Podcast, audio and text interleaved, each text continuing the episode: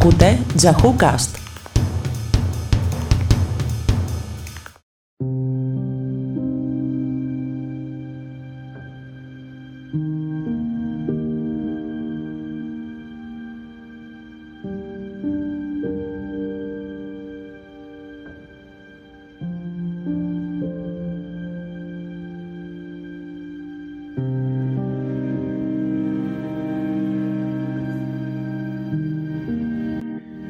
Καλημέρα, καλησπέρα σε όλους. Γεια σας ραγκάτσι.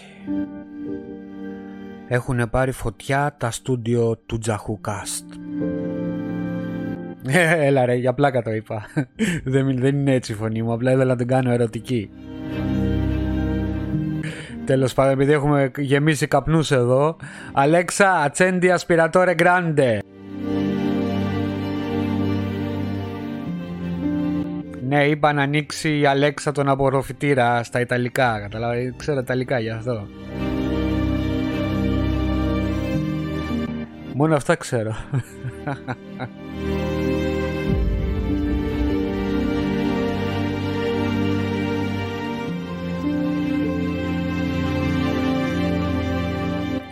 Ακούστε κομματάρα, ακούστε κομματάρα, κοίτα τη φωνή που τη λέω.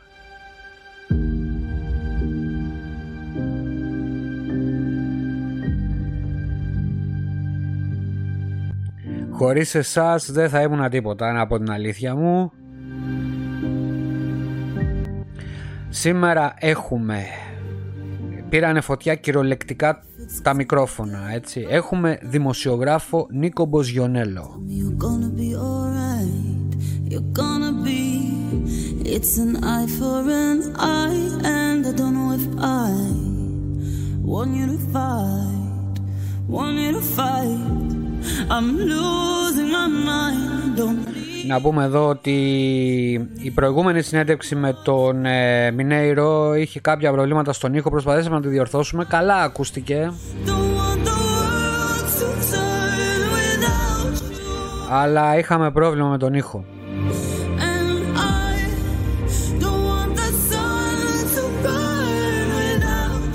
Συγγνώμη για αυτό, δεν θα ξαναγίνει.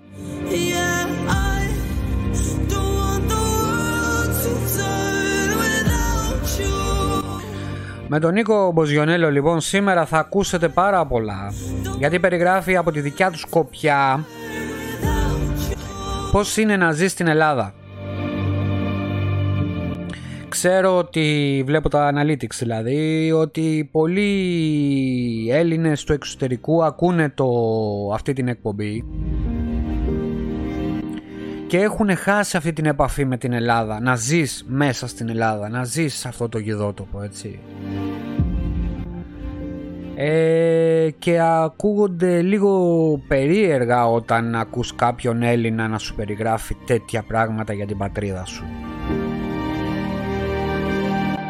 Μιλάμε για εγκληματικότητα στο χώρο του αθλητισμού, για βιασμούς, ενέτη 2022. Μιλάμε για δολοφονίες ανθρώπων που θα μου πείτε πιο παλιά δεν ήταν. Υπήρχαν, αλλά δεν υπήρχαν τα social media για να μας τα πλασάρουν από το πρωί που φτιάχνουμε τον καφέ μέχρι το βράδυ που θα βάλουμε ένα γάλα να κοιμηθούμε. Καλά, ποιος πίνει γάλα; Στην Ελλάδα μόνο με ναρκωτικά κοιμάσαι πλέον.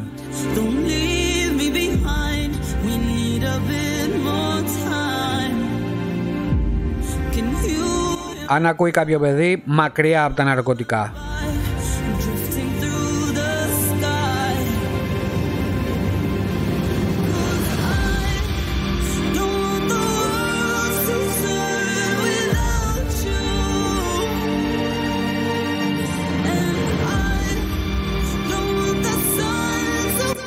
Ο Νίκος εκτός από αθλητισμό ασχολείται και με στοίχημα πάρα πολύ, θα τα ακούσετε όλα. Έχει και ένα blog το οποίο έχει θέματα από το δεύτερο παγκόσμιο πόλεμο παραδείγματος χάρη μέχρι ό,τι μπορείτε να φανταστείτε. Ο άνθρωπος είναι μηχανή, μια βάση δεδομένων γνώσης.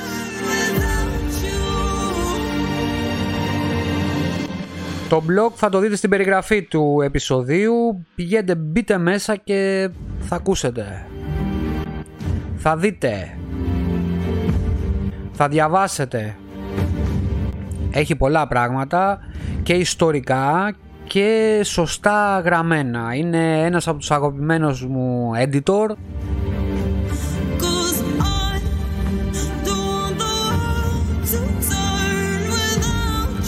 Και η συνέντευξη που θα ακούσετε έχει πάρα πολύ ενδιαφέρον.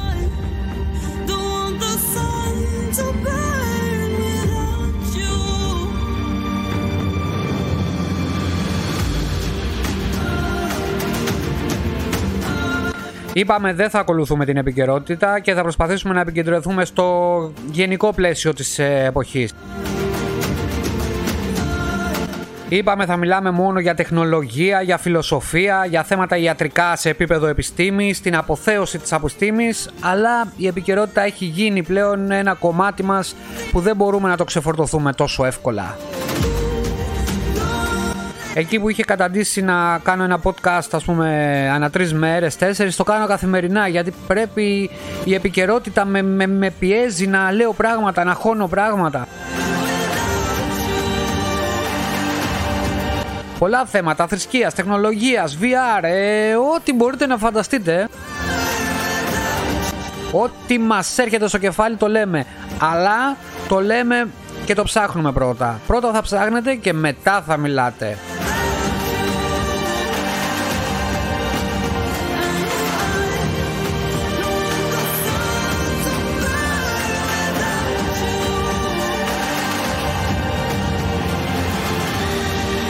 Ο στόχος αυτού του podcast, ο στόχος του, ο πραγματικός του στόχος είναι να ακούγεται σε 5 χρόνια από τώρα. Και θα λέμε, α, είδες, πριν 5 χρόνια τα είχα πει αυτά, τώρα πώς είμαστε τώρα, είμαστε καλύτερα, είμαστε χειρότερα; Θα το ακούσετε, αν το ακούτε είναι 2022, αν το ακούτε το 2027 και γίνονται τα ίδια προβλήματα, αν υπάρχουν τα ίδια προβλήματα δηλαδή, υπάρχει πρόβλημα. Υπάρχει πρόβλημα σοβαρό. Κάντε κάτι, περάσανε 5 χρόνια.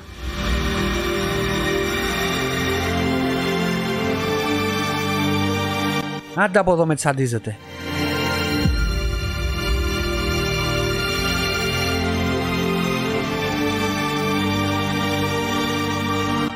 Σε προηγούμενα podcast ε, μίλαγα για τις υπηρεσίες που δίνει κάθε χώρα στους πολίτες της, έτσι. Ε, και τελευταίως έχω δει και εγώ στα 10 χρόνια που είμαι εδώ και η Ιταλία να λυγίζει εκεί πέρα που ήταν premium τα services, τα services της, οι υπηρεσίες της.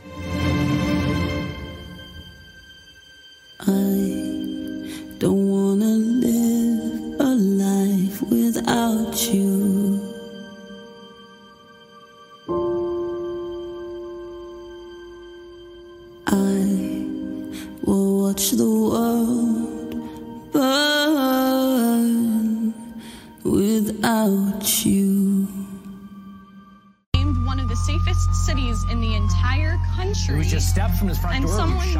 Λυγίζει και η Ιταλία. Έχουν κλείσει εδώ πιτσαρίες 50 χρονών, έτσι. Δεν έχουν λεφτά να πληρώσουν σε υλικά, να πληρώσουν το ρεύμα. Η ενέργεια είναι μεγάλο πρόβλημα πλέον. Ε, ξυπνήστε. Μα πεις και τι να κάνουμε ρε μεγάλε, τι να κάνουμε, έχουν πάει τα, τα τιμολόγια 500% πάνω, τι να κάνουμε; Δεν ξέρω, αντί να, να βγαίνετε έξω και να κάνετε εκδηλώσεις κατά της μάσκας, πηγαίνετε και κάνετε εκδηλώσεις κατά της κυβέρνησης, ξέρω εγώ. Ε, μιλάω για την Ελλάδα και εδώ για, στην Ιταλία, Ιταλία. Να μάθετε ελληνικά να το καταλάβετε αυτό που λέω. Δεν φταίω εγώ. Αφού δεν νοιάζονται για μας, δεν το έχετε καταλάβει. Δεν, το, δεν νοιάζονται καθόλου για μας.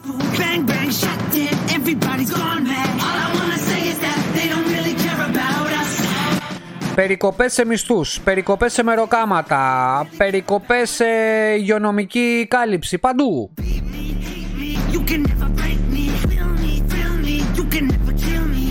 Άκου, το λέει ο Μάικλ Τζάκσον από πίσω, άκου.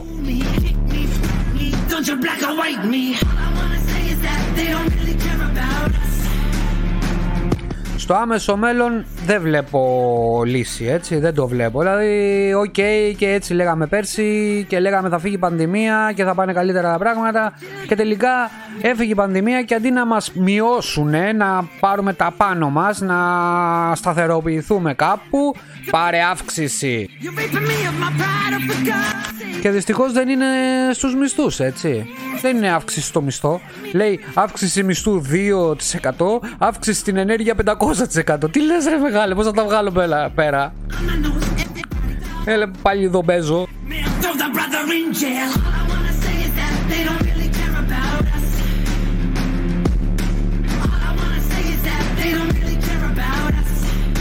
What the fuck?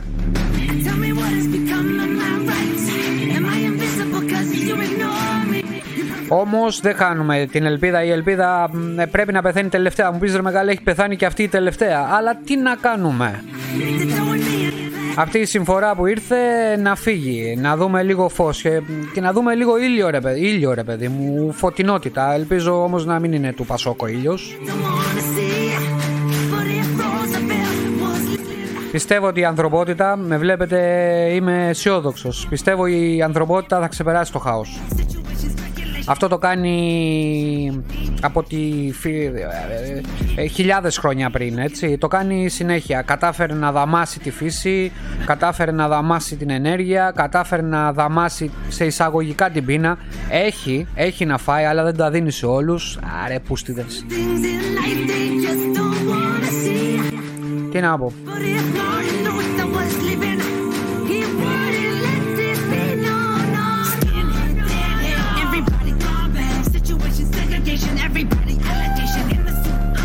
Θα τη βρούμε την άκρη πάντως. Θα τη βρούμε κάπου. Θα τη βρούμε. Κάποιος θα ξυπνήσει, κάποιος πολιτικός θα ξυπνήσει, κάποιος επιστήμονας θα ξυπνήσει. Θα αναπτύξει έτσι τον εγκέφαλό του ώστε να πει: Όπα, κάπου μπάστα. Φίλε, όπα, εδώ πέρα. Θα δώσουμε τροφή στο λαό. Θα δώσουμε. Θα φύγουν τα φασιστικά. Θα φύγουν οι δολοφόνοι. Αυτοί θα κλείνονται κατευθείαν αυτόματα στη φυλακή.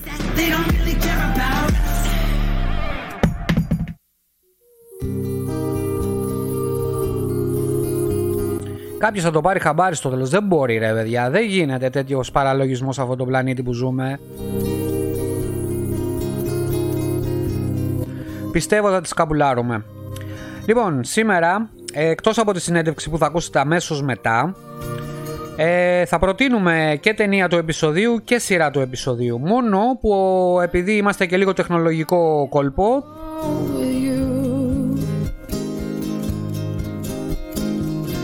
Θα πούμε γρήγορα την ταινία του επεισοδίου για να μην λέμε και πολλά πολλά.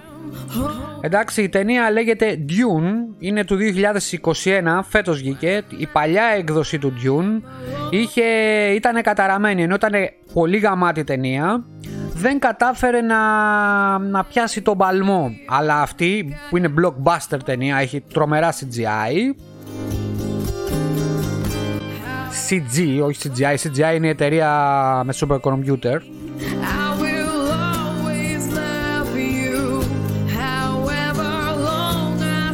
Το Dune λοιπόν αυτό τώρα σε βάζει στο κόλπο. Δεν θα πούμε την υπόθεση για να μην κάνουμε spoiler, απλά πρέπει να το δείτε. Dune, D-U-N-E, Dune.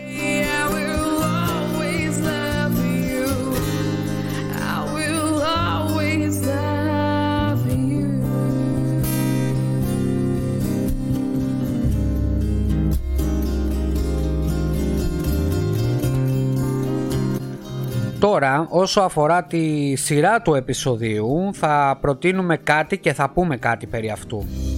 Λοιπόν, η σειρά είναι το Star Trek. Το Star Trek το ξέρετε όλοι. Εν έτη 2020 νομίζω, μέσα στην πανδημία ή λίγο πριν, δεν θυμάμαι ακριβώς ποια είναι η ημερομηνία ε, παραγωγής, ε, βγήκε το τελευταίο Star Trek που βγήκε τέλος πάντων κουλά Έπαιξε και στο Netflix. Ε, τώρα νομίζω. Α, τώρα το έχει Apple. Το Apple Plus, το Apple TV δηλαδή. Λοιπόν, το Star Trek ε, Discovery βγήκε το 2018 και ήταν τρομερό. Όσο αφορά τα γραφικά, που δεν καταλαβαίνεις, είναι αληθινοφανή, δεν καταλαβαίνεις τι είναι γραφικά, είναι τρομερό. Και είναι η συνέχεια όλων των Star Trek που έχουν επεκτεί. Δεν θα σας πω πάλι την υπόθεση και δεν μπορώ να σας πω την υπόθεση της σειράς. Το Star Trek το ξέρετε, δεν χρειάζεται.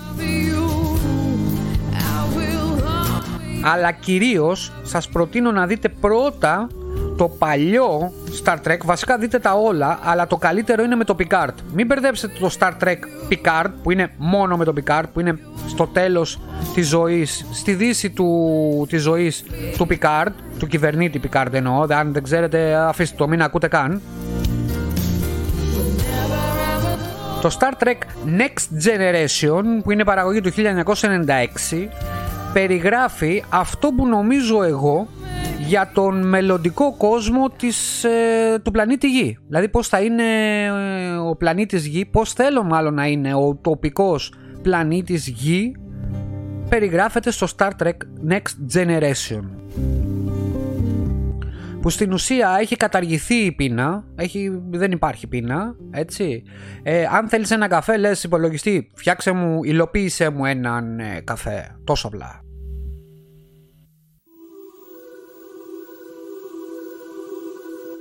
Δεν θέλεις καφέ, θέλεις ένα χάμπουκερ, ένα τσίσμπουκερ, ένα κοτόπουλάκι από όπου πεινάω τώρα.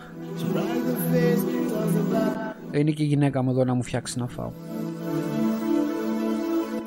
Δουλεύει, τι να κάνουμε. Δουλεύει, παιδιά. Είπαμε, περικοπές. Ενώ στο Star Trek δεν θα είχε αυτό το πρόβλημα, θα έλεγες υπολογιστή, φτιάξε μου ένα, υλοποίησέ μου ένα cheeseburger τώρα. Και ετοίμασέ μου το hologram, το holo, το holo δωμάτιο να μπω μέσα να μπω στους ε, καταράχτες του Νιαγάρα.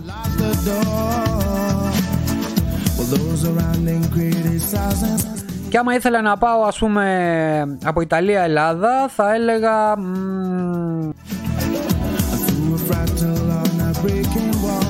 Υπολογιστή. Διακτήνησέ με στην παραλία του αλεποχωρίου. Εντάξει αυτό δεν γίνεται. Εντάξει είναι πολύ τραβηγμένο Αλλά Αλλά ποιος ξέρει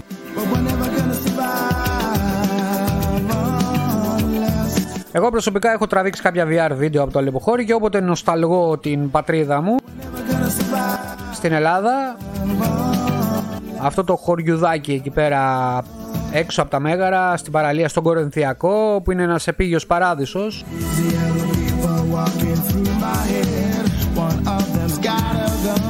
Φοράω τη μάσκα, φορτώνω το βίντεο ε, και κάπως μπαίνω μέσα στην παραλία. Δεν είναι άσχημο, δεν είμαι εκεί, αλλά είναι το πιο κοντινό που μπορώ να, να είμαι. Κάτι είναι και αυτό. Λοιπόν, η σειρά του επεισοδίου είναι το Star Trek Discovery και το Next Generation. Δείτε τα και τα δύο. Βασικά είπα δείτε τα και όλα τα Star Trek. Δηλαδή δεν έχεις δει Star Trek ρε φίλε.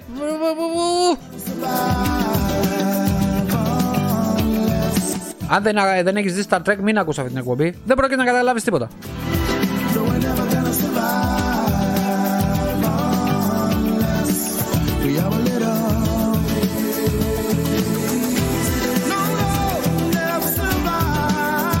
Λοιπόν, Ιταλός επεισόδιο 4 πλησιάζει στο τέλος.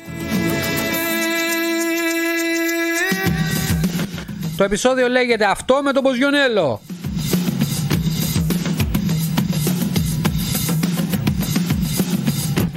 Και θέλετε Μποζιονέλο και Μποζιονέλο θα ακούσετε.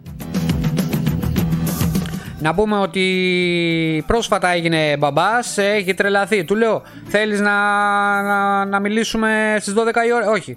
Θέλεις να μιλήσουμε το απόγευμα; Το απόγευμα δεν μπορώ, ξεσκατώνω τον μπέμπι. Ε, θέλεις να μιλήσουμε στις 10 η ώρα; Δεν μπορώ, γιατί, γιατί κλαίει το μωρό. Ε, θέλεις να μιλήσουμε στις 12 η ώρα μόλις γυρίσω από τη δουλειά; Ε, ναι, μπορεί μόλις κοιμηθεί. Εκεί πέρα 12, τελικά δεν κοιμήθηκε και κοιμήθηκε μάλλον 4 η ώρα τον άμυρο. Τον άμυρο τον Ποζιονέλο λέω. Ε, Νικολάκη, τι νομίζεις, ε, εύκολα πράγματα είναι να έχεις παιδί, τι νομίζεις; Χαζομπαμπάς εντελώς όμως, έτσι. Και επειδή ξέρω και τη γυναίκα του, την Άντια, γεια σου Νάντια. Εγώ σου είπα, όσο προλαβαίνεις, πάρτονε και ελάτε στη, στο Βένετο. Δεν άκουσες, να, πάρτα τώρα. Και Βενετία δεν θα έχεις και πανδημία έχεις και παιδάκι έχεις τώρα. Ξεχάσετε τα ταξίδια, παιδιά. Εγώ σας είπα, κάντε το γρήγορα. Δεν με ακούσατε πριν 3-4 χρόνια, δεν με ακούσατε.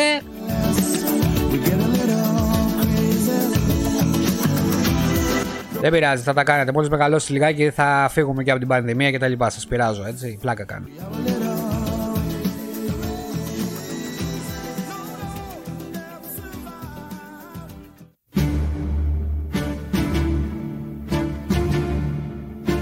Λοιπόν, αφού σας αποχαιρετήσουμε από τα live studio, γιατί είμαστε τώρα στο live studio που ηχογραφείτε το podcast και μοντάρετε πιο μετά, να σας πούμε ότι θα μας βρείτε στο Spotify ή στην Apple.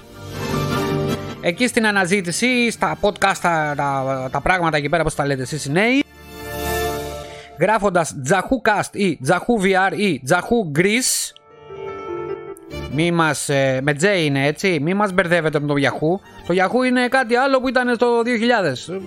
Πάει, πέθανε το Yahoo. Yahoo, Yahoo.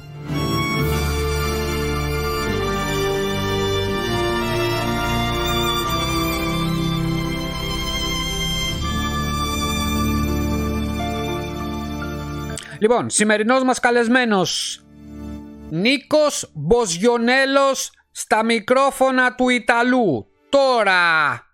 Τώρα. Έλα. Έλα. Έλα. Έλα. Έλα. Έλα. Τώρα σε ακούω. Τώρα. Μια χαρά. Μια χαρά σε ακούω.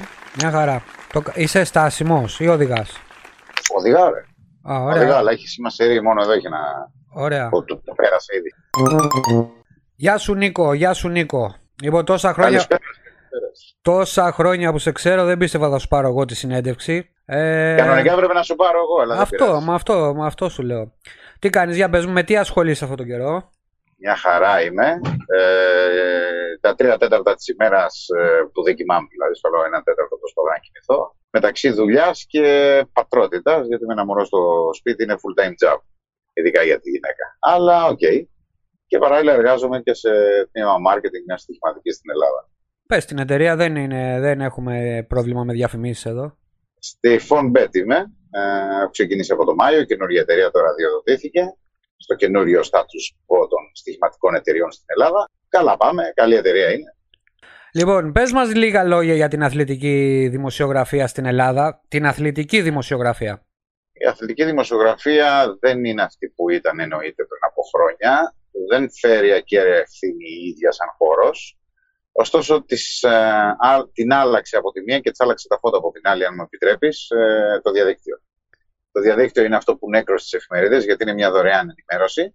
Ε, ο κόσμος σταμάτησε να πηγαίνει στο περίπτερο. Αν δει κάποιος πριν από 20 χρόνια πόσοι αγοράζαν και γενικώς εφημερίδες, αλλά ειδικά αθλητικές στην Ελλάδα και πόσοι αγοράζουν τώρα. Δηλαδή, όσο, όσα πουλάγε μία εφημερίδα πριν από 20 χρόνια στην Αχαία, πουλάνε όλες μαζί τώρα. Δηλαδή καταστράφηκε. Ε, καταστράφηκε ο χώρος. Ε, Όσες εφημερίδες δεν προσαρμοστούν στα δεδομένα, δηλαδή να έχουν ένα site παράλληλα να ενημερώνουν τον κόσμο και να έχουν έσοδα, δεν έχουν πολύ μέλλον και δεν, νομίζω ούτε οι μισές δεν έχουν αυτή τη στιγμή δικό τους site στο τόπο.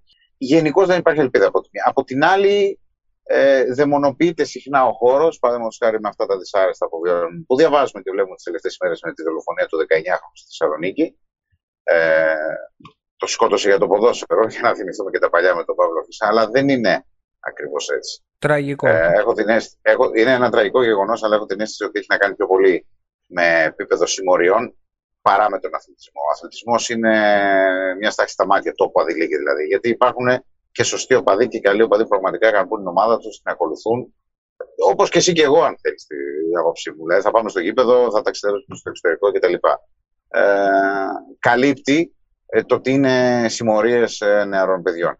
Εκεί η αθλητική δημοσιογραφία κατηγορήθηκε ότι έχει παίξει το ρόλο. Εντάξει, ε, ο παδικός τύπος υπάρχει, αλλά δεν υπάρχει και ο παδηλίκης στον πολιτικό τύπο.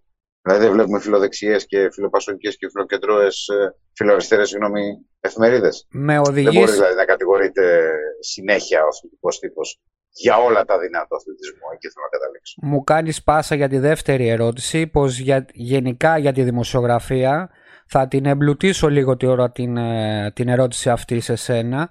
Αν η δημοσιογραφία, η πολιτική ή η αθλητική για το θέμα που είπες ε, περισσότερο για τον 19χρονο που δολοφονήσανε, αν η δημοσιογραφία ε, πυροδοτεί τέτοιων είδων, ειδών ε, συμμοριών ε, και οργανωμένων, θα πρόσθετα εγώ, αν πυροδοτεί αυτούς τους ανθρώπους και δεν τους καταδικάζει. Ποια είναι η γνώμη σου; Κοίταξε, ε, έχουμε μπει σε μια ποδοσφαιροποίηση της πολιτικής τα τελευταία χρόνια. Απλώς να θυμίσω, ας πούμε, τη στήριξη του Ιβάν Σαββίδη, του ιδιοκτήτη του ΠΑΟΚ στον ΣΥΡΙΖΑ. Ε, να θυμίσω την ε, διαρκή και ε, δίχως κανένα ψωγύρισμα στήριξη του Βαγγέλη Μαρινάκη στη Νέα Δημοκρατία ακόμη, ακόμη και την εμπλοκή, τη στήριξη στην Νέα Δημοκρατία εννοείται του Γιάννη του Αλαφούζου μέσω του Σκάι. Έχει πολιτικοποιηθεί και ο Μελισανίδης. Οπότε έχουμε τους τέσσερις μεγάλες ομάδες της χώρας να ανήκουν σε άτομα τα οποία με τον ένα ή με τον άλλο τρόπο ασχολούνται με την πολιτική. Μην ξεχνάμε μάλιστα ότι ο Βάγγελο Μαρινάκη είναι και δημοτικός σύμβουλος στον Πειραιά. Ότι ο, το δεξί του χέρι είχε εκλεγεί δήμαρχος Πειραιά. Όταν βλέπεις ένα γεγονός σαν τη δολοφονία του 19χρονου που πραγματικά μας σώκαρε και διαβάζεις, ας πούμε, στα ε, ε, φύλλα προσκύμενα στην Νέα Δημοκρατία μέσα να στοχοποιείται ο ΠΑΟΚ σαν ομάδα επειδή είναι του Σαββίδη και επειδή είναι αντίπαλος του Μαρινάκη κτλ. Εντάξει, λες, δεν έχει μείνει τίποτα όρθιο. Ναι, δεν έχει μείνει τίποτα όρθιο, το λέμε συχνά, αλλά και αυτή τη φορά μας επιβεβαιώσαν. Ε, ε, δεν μπορεί η ομάδα να ξέρει ποιος την υποστηρίζει και αν είναι δολοφόνος. Και επίσης, ε, το μεγάλο φανατιλίκι, αν μου επιτρέπετε, έχει να κάνει με, την, με τον εθνικισμό που επικρατεί σε αυτή τη χώρα. Ο εθνικισμός έχει να κάνει με το ότι όταν συλλάβανε ε, τις πρώτες μέρες έναν 23χρονο, έβλεπες πρωτοσέλιδα, Αλβανός καθάρισε το 19χρονο. Έχει κυκλοφορήσει δύο και τρία πρωτοσέλιδα την επόμενη μέρα. Εν τέλει, λοιπόν, ο συγκεκριμένος που δεν ήταν Αλβανός 100% ήταν ε, αλβανικής καταγωγής Έλληνας. Γιατί μένει χρόνια στην Ελλάδα και έχει την ελληνική, ελληνική υπηκότητα. Δεν δολοφόνησε λοιπόν αυτός το 19χρονο. Αυτός που τον δολοφόνησε με το δρεπάνι ήταν Έλληνας. Ωστόσο, δεν διαβάσαμε την επόμενη μέρα Έλληνας καθάρισε το 19χρονο. Καταλαβαίνεις νομίζω την, ε, τη διαφορά. Κατάλαβα, κατάλαβα. Εγώ το, το κατανοώ. Αυτό που θέλω να σου πω γιατί το λες αν επιτρέπεται, στον Ιταλό επιτρέπονται τα πάντα. Μπορείς να βρήσεις ελεύθερα κτλ. Στην επόμενη ερώτηση, ναι. είσαι πολύ ενεργός βλέπω στα social media και ειδικά στο Twitter. Ποιο είναι το επίπεδο που έχει ο μέσος Έλληνας στα social, ποιο προτιμάς και γιατί; Αλλά αυτό με την προηγούμενη ερώτηση κόλλησε το και μίλα για τη δημοσιογραφία και γενικότερα για τα μέσα μαζικής ενημέρωσης που στην ουσία μας πλασάρουν αυτό που θέλουν αυτοί και όχι την πραγματικότητα. Η αλήθεια είναι ότι τα social media, τάσο μου, είναι αυτά που έχουν αναδείξει πολύ μεγάλες αλήθειες. Είμαι ενεργός σε όλα τα social media. Ομολογώ ότι αλλιώς συμπεριφέρομαι σε εισαγωγικά ή μη στο Facebook και στην ε, προσωπική μου page και αλλιώς στο Twitter, όπου αν θες γίνομαι και εγώ λίγο κάφρος όπως περισσότεροι. Ωστόσο, Μέσω του Twitter έχουν βγει πολλά ε, κακό κείμενα, και το λέω ευγενικά, της νυν κυβέρνησης και της προηγούμενης, τα οποία φρόντισαν, προσπαθούσαν ε, να θάψουν. Δηλαδή, από ποιο να καταπιαστώ, από την πρόσφατη μελέτη Τσόδρα που μας έλεγε ο Πρωθυπουργός από βήματος Βουλής ότι δεν έχω καμία μελέτη ότι όσοι είναι εκτός ΜΕΘ ε, πεθαίνουν πιο εύκολα. Το οποίο είναι και βάση λογικής, δεν χρειάζεται να έχεις κάποια μελέτη στα χέρια σου. Ε, γέλασες στο ΔΕ και μετά από 20 μέρες βλέπεις ότι μέσω Twitter ένας ε, λοιμοξιολόγος στην Κύπρο, συνεργάτης του κ. Τσόδρα, έχουν κάνει μαζί με τον κ. Τσόδρα μία μελέτη που αποδεικνύει αυτό που όλοι φανταζόμασταν. Και το ανέδειξε το Twitter. Ε, όλο το σκηνικό με το Στάθη Παναγιώτοπλο και το Ράδιο Αρβίλα ε, αναδείχθηκε μέσω Twitter. Δεν είχε πάρει έκταση. Ναι. Ε, ακόμη, ακόμη και ένας τυχάπαστο δημοτικός σύμβουλος στο Άργος, ο οποίος έλεγε για αυτή την κακομήρα που βιάσανε και σχεδόν οι μισοί δεν την πιστεύουν στη Θεσσαλονίκη, τη Γεωργία. Ναι, ναι, ναι. Που εγώ θα την πιστεύω μέχρι τέλους τη Γεωργία και ας μην την γνωρίζω προσωπικά ε, έγραφε ας πούμε στο facebook ότι ναι μωρέ ξέρω και πόσα παίρνουν αυτές και το ένα και το άλλο, τι ξέρει τώρα ο κάθε βλάχος ας πούμε σε κάθε χωριό του, της Αργολίδας, ότι και αυτό μέσα στο Twitter αναδείχθηκε ναι. και ξυλώθηκε μέσα σε λίγες ώρες. Η, αυτή η δυναμική των social media είναι το κάτι άλλο. Από την άλλη υπάρχει, ναι, υπάρχει και η προπαγάνδα. Πολύ μεγάλη προπαγάνδα, την οποία εκμεταλλεύονται όχι τόσο τα μέσα ενημέρωσης, ε, όσο τα, τα πολιτικά κόμματα. Μάλιστα. Πολύ μεγάλη προπαγάνδα. Άλλη ερώτηση γιατί πήγαμε σε πολύ ειδικά θέματα και καλά τα λες εσύ αλλά ε, επειδή είναι podcast το οποίο δεν έχει την επικαιρότητα αλλά στη γενική της μορφή πώς διαχειρίστηκες εσύ Νίκο την πανδημία όταν έγινε το μεγάλο μπαμ ε, στην Ελλάδα δηλαδή με τους πολλούς νεκρούς που έχει έξι μήνες; Πώς τη διαχειρίστηκες ε, και από την αρχή αλλά και τώρα που γίνεται πιο εμφανής; Αυτό που έκανα και νομίζω ότι κακώς δεν το κάνουν, υπάρχει έτσι ένα μότο το οποίο πιστεύω όταν δεν ξέρεις κάτι ή δεν έχεις την πλήρη γνώση, ε, βάλει τον κόλλο σου κάτω και διάβασε. ψάξε, μελέτησε. Το είχα κάνει κάποτε, όχι πολύ παλιά, το 2018, όταν ξέσπασε η ιστορία με το Μακεδονικό πάλι στη χώρα, ενώ γνωρίζω ιστορία και γνωρίζω ακριβώς την ιστορία της Μακεδονίας και ό,τι έγινε. Ο κόσμος έβγαινε και έλεγε ότι Α, μα ξεπούλησαν τη Μακεδονία. Μα κάθεσαι ποτέ να ασχοληθείς ποτέ με την ιστορία αυτής της περιοχής, την ονομασία της και πώς προέκυψε και και και και και. Και κάθεσα και έγραψα 15.000 λέξεις για ένα τότε κομμάτι. Το ίδιο πράγμα, χωρίς να γράψω τόσο, έκανα και την πανδημία. Παρακολουθούσα το τι γινόταν στο, στο εξωτερικό. Και θυμάσαι, ειδικά στην πρώτη καραντίνα, τις πολύ ωραίες συνομιλίες που είχαμε με όσα γινόταν εκεί στην, ε, ε στην Ιταλία. Θυμάσαι. Ούτως ή άλλως είναι καινούριο για όλη την παγκόσμια κοινότητα και κυρίως την ιατρική. Δεν ξέραν τι είχαν να αντιμετωπίσουν. Βασικά δεν το περιμένανε. Μπορεί να ξέρανε, αλλά ήταν κάτι καινούριο όλο αυτό ε, στη διαχείρισή του. Ε, Απλώς δεν βγήκαν μπροστά οι γιατροί να αποφασίσουν, και αυτό είναι το άσχημο, γι' αυτό έχουμε 100 νεκρών παγκοσμίων, και αποφασίσουν οι πολιτικοί. Αν νομίζω, νομίζω ότι αν ήταν στο χέρι των ε, επιστημόνων και των γιατρών, θα είχαμε πολύ μεγαλύτερες καραντίνες. Απλώς η οικονομική ζημία των κρατών μετά το πρώτο, το παγκόσμιο, το μεγάλο lockdown που δεν κυκλοφορούσε τίποτα δύο-τρεις μήνες, ήταν τόσο μεγάλη η ζημία, που αποφασίσαν το καλοκαίρι του 20 ότι πλέον θα βρούμε άλλους τρόπους και δεν θα ξανακάνουμε τέτοιο lockdown, θα κάνουμε τοπικά lockdown. Ή θα διαφορούμε, ή θα, στο, θα μιλήσουμε. Διότι αυτό κάνουν. Δεν γίνεται να έχεις στην Ελλάδα έτσι, 70-80 νεκρούς 100 την ημέρα και να μην ανοίγει οι στάσεων. Δηλαδή δεν το χωράει ο νους μου.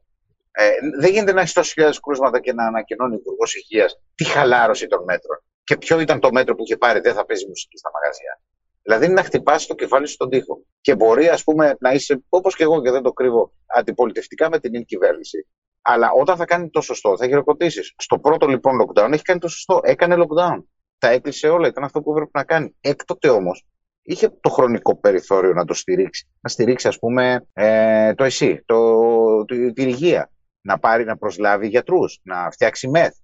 Εμείς ένα χρόνο πριν, ε, Τάσο μου, έχουμε πει ότι είμαστε στο τελευταίο μήλι της πανδημίας και πέρασαν 12 μήνες και ε, μεσολάβησαν και 15.000 νεκροί.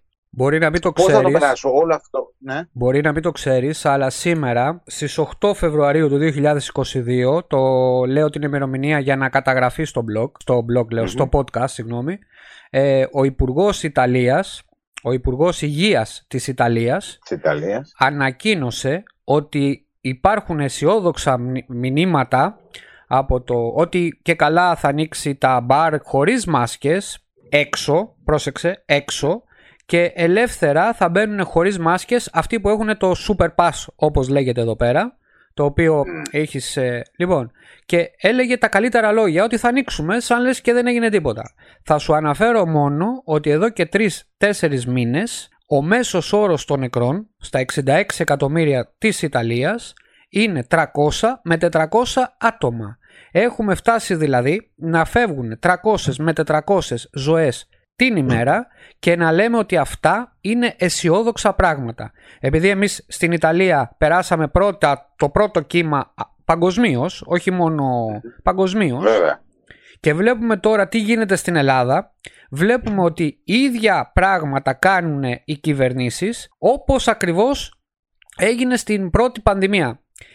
Δεν υπάρχει προστασία. Καταλήγουμε στο ότι είμαστε τελείως απροστάτευτοι. Και η ατομική ευθύνη, η ατομική ευθύνη που ευαγγελίζονται οι κυβερνώτες είναι ε, σώστε τον εαυτό σας.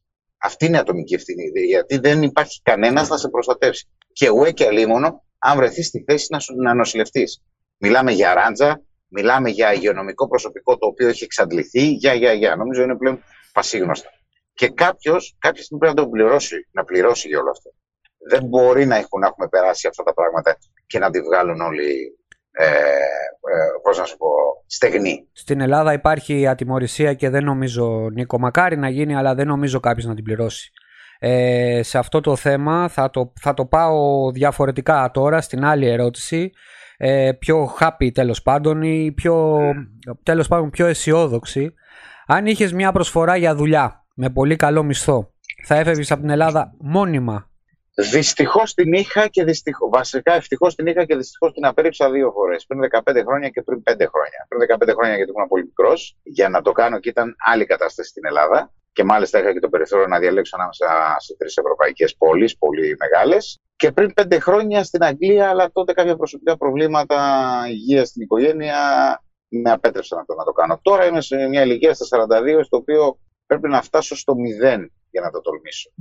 Ξεσκέφτεσαι λίγο όταν περνάει ο καιρός, σκέφτεσαι και λίγο διαφορετικά η αλήθεια είναι. Ωστόσο, ε, ό, όσοι είναι για μένα μέχρι 30-32 ε, και ακούσουν αυτό το podcast ε, φύγε, και έχετε δυνατότητα να φύγετε, φύγετε χθες. Ασυζητητή. Κατάλαβα. Αλλά δεν απάντησες όμως, γιατί μάλλον δεν κατάλαβες και την ναι. ερώτηση. Με πολύ καλό μισθό η δουλειά στο εξωτερικό. Θα έφευγες τώρα, σήμερα. Δύσκολα. Σου αρέσει η Δύσκολα γιατί οι υποχρεώσεις αλλάζουν. Δηλαδή δεν, δεν νομίζω να έχω το. Πριν από μερικά χρόνια στο είχα, τώρα δεν έχω το κουράγιο. Μιλάω επί προσωπικού να ξεκινήσω το μηδέν. σω κάποιος άλλος και μεγαλύτερος ηλικιακά να το έκανε. Εγώ προσωπικά, σαν Νίκος, λίγο θα, θα δυσκολευόμουν πολύ. Είναι κατανοητό. Άλλη ερώτηση. Πιο πολύ τώρα μου είπες να μην σε ρωτήσω για το στοίχημα, αλλά εγώ θα σε ρωτήσω γιατί οι, οι ακροατές θα ήθελαν να το ακούσουν. Ε, επειδή σε ξέρω και προσωπικά. Πέρι αυτού. Από τα τόσα χρόνια εμπειρίας που έχεις στο στοίχημα, τελικά βγαίνουν λεφτά από το στοίχημα ή είναι σαν τον τζόγο; Ε, το στοίχημα είναι τζόγος και ο τζόγος δεν είναι στοίχημα.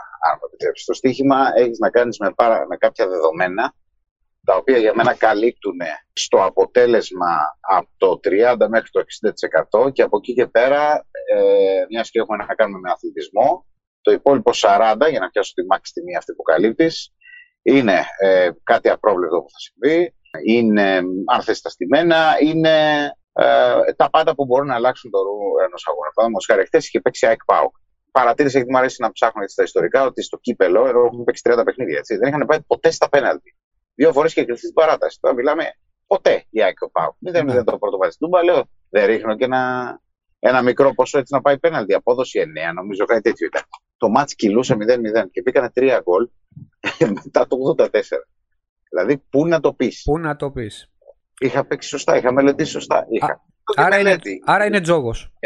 Είναι ένστικτο και μελέτη, τάσο μου, το στοίχημα. Αν παίζεις μεθοδικά, εάν παίζεις συγκεκριμένα ποσά, δηλαδή με τη λογική τόσα έχω να χάσω σήμερα, ε, αν δεν κυνηγάς ε, να παίξεις 15 παιχνίδια, να έχω κάποιους που παίζουν Αγγλίες και περιμένουν να λήξουν over 1,5 παιχνίδια και κάνουν ένα, και και και, ε, θα, θα χάσεις. Αν είσαι μεθοδικός προ αρκετές ώρες μπροστά στο κομπιούτερ και στο κινητό για να μελετάς, ε, δεν θα χάσεις. Υπάρχει η δυνατότητα του κασάτ που πριν από αρκετά χρόνια δεν την είχαμε, που μπορείς να κασάρεις και να. εκεί που θα πάρεις 10 να πάρεις 3, 3 μπορείς να βγάζεις κάθε μέρα. Στο τέλος ο μήνας ο συλλογισμό θα είναι θετικός. Νομίζω είναι ότι είναι προφανές.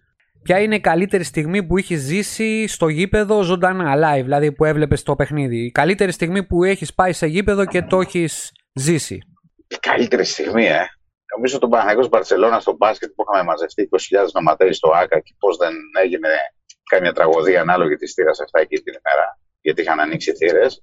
Αλλά η ατμόσφαιρα σε αυτό το παιχνίδι, ω Παναγιώτο θα σου μιλήσω, έτσι. Ναι. Και η ατμόσφαιρα που θυμάμαι πιτσιρικά στο 96 στο Παναθηναϊκός Λέγκια, στο τελικό το 3-0, γιατί στο Παναθηναϊκό Άγιαξ είχα σπάσει το πόδι και δεν μπορούσα να πάω ήταν κάτι το τρομερό. Και το Παναθηναϊκός Γιουβέντο το 3-1 που είχε σταματήσει ας πούμε, το μάτσα το 60 γιατί η Γιουβέντο έπαιζε με 9 παίχτες. Θα αποβληθεί ο Ζιντάν. Τώρα σας έχω πάει πολύ παλιά γιατί και ο η επιτυχία του Παναθηναϊκού είναι αρκετά, αρκετά παλιά. Πηγαίνω γενικώ στο γήπεδο. Έχω, έχω πάει και στην Τουμπά, πάω συχνά στην ΑΕΚ γιατί έχω φίλους. Πάω πολύ σπάνια, μια φορά στα δύο χρόνια θα πάω στο Ολυμπιακό. Αλλά νομίζω ότι αυτές οι στιγμές ήταν το, ήταν το κάτι άλλο που, που μου έμειναν.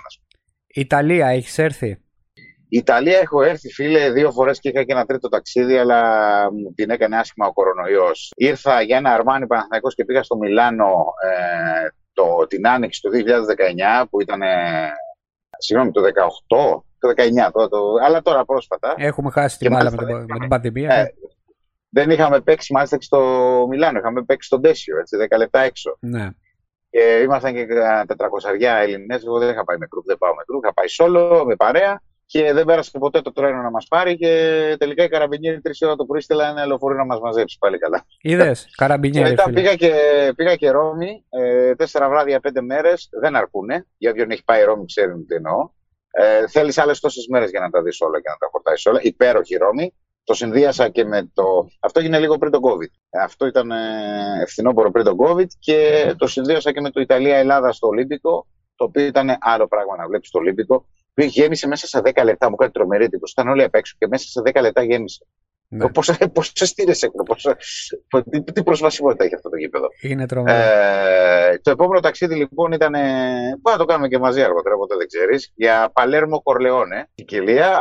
Το είχα προγραμματίσει, μας πρόλαβε ο κορονοϊός. Ελπίζω στο, μέχρι το τέλειο του 23 να το έχω καταφέρει. Ε, το κορονοϊός μας σταμάτησε τα πάντα. Εγώ όταν λέω έχεις έρθει Ιταλία δεν εννοούσα μόνο ποδοσφαιρικά ή αθλητικά γενικότερα. Εγώ λέω να πάρεις τη γυναίκα και να έρθεις και από το Βένετο okay. στην Πάντοβα. Τα, ταξίδια, τα, ταξίδια γίνονται με φίλους και για μπάλα συνδυαζόμενα. Α, εντάξει. Κατάλαβα. Λοιπόν, ε, στην τελευταία ερώτηση, στην τελευταία ερώτηση που πιστεύω εγώ για μένα είναι πιο σημαντική που θα σου κάνω σαν φίλος γενικά. Πρόσφατα γέννησες. Όχι εσύ, η γυναίκα σου.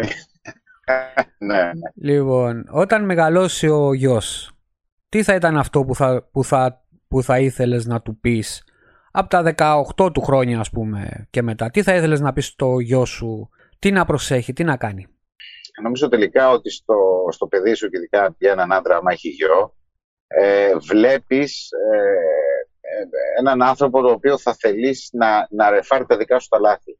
Δηλαδή, μπορεί να ακούγεται λίγο κάπως αυτό, αλλά όταν ε, έχουν περάσει τα χρόνια και σκέφτεσαι τι λάθη έκανες, αν και είμαι πάντα της άποψης να μετανιώνεις για αυτά που έκανες και όχι για αυτά που δεν έκανες, ε, εγώ θα του έλεγα μόλις πάει 18-19 να σηκωθεί να φύγει από αυτή τη χώρα, γιατί δεν νομίζω να έχει αλλάξει κάτι σε 18-19 χρόνια με την καμία, την ξέρουμε την Ελλάδα, και να ακολουθήσει τον όνειρό του. Δηλαδή να μην σκεφτεί ότι έχει γονείς πίσω, ότι έχει το ένα, ότι έχει το άλλο, να φύγει να, για να καταξιωθεί. Διότι στο εξωτερικό, κακά τα ψέματα, τα μυαλά πάντα θα καθιερωθούν, θα δικαιωθούν, θα πληρώνονται όπως πρέπει να πληρώνονται και όχι ε, ε, με ψίχουλα όπως γίνεται σε αυτή τη χώρα. Αυτό είναι το ένα, αν θες επαγγελματικό. Και το δεύτερο, να προσαρμόζεσαι στο γάμο, στη δουλειά, στη φιλία και να είσαι υποχωρητικός. Αυτά τα δύο. Τώρα όλοι έχουμε υπάρξει νέοι, όλοι έχουμε υπάρξει παιδιά, όλοι έχουμε κάνει χαζομάρες, θα κάνει και τις χαζομάρες του, γιατί όποιος δεν κάνει χαζομάρες δεν μαθαίνει. Ξέρω ότι είσαι... Οποιεσδήποτε. Ξέρω, ξέρω ότι είσαι χαζομπαμπάς. Επειδή έγινε μια διακοπή τώρα. με... το δεύτερο λόγο τον ακούσαμε λίγο μισό, αλλά το άφησα να ναι. παίξει. Ε, θα καταλάβουν οι ακροατές. Ε, θα τους ζητήσουμε συγγνώμη σε αυτό. Λοιπόν, Νίκο, ευχαριστώ πάρα πολύ για τη συνέντευξη. Ήταν πολύ καλή. Πρώτη φορά παίρνω συνέντευξη από δημοσιογράφο. Σωστό δημοσιογράφο μακάρι κιόλας. Μακάρι να το, να το συνεχίσεις. Θα το συνεχίσω όσο μπορώ.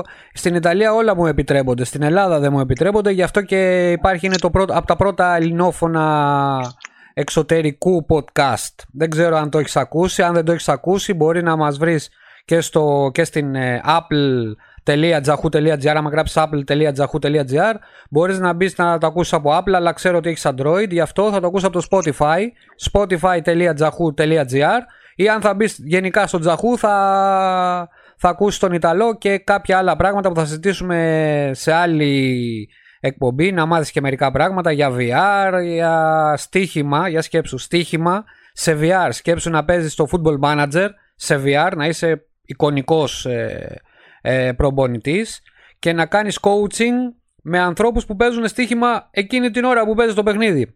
Ναι, με. Ωραία, ωραία ιδέα. Δεν είναι ιδέα, είναι πράξη, είναι στο production αυτό. Όταν θα έρθω στα... στην Ελλάδα, όταν κάποτε θα έρθω στην Ελλάδα, μάλλον ο γιος σου θα είναι τόσο μεγάλος που θα έρθει αυτό στην Ιταλία, όταν θα ναι. είναι. Ε, θέλω να πιούμε ένα καφέ, πραγματικά όμως, να πιούμε καφέ μαζί, γιατί τόσα χρόνια, πόσα χρόνια σε ξέρω, 20 χρόνια; Τόσο. Περίπου. Ε, δεν έχουμε πει ποτέ καφέ. Μαζίδες δεν έχουμε. Μόνο δικτυακά μιλάμε. Αλήθεια είναι αυτό. Σε ευχαριστώ πάρα πάρα πολύ. Εγώ για τη φιλοξενία. Καλή συνέχεια.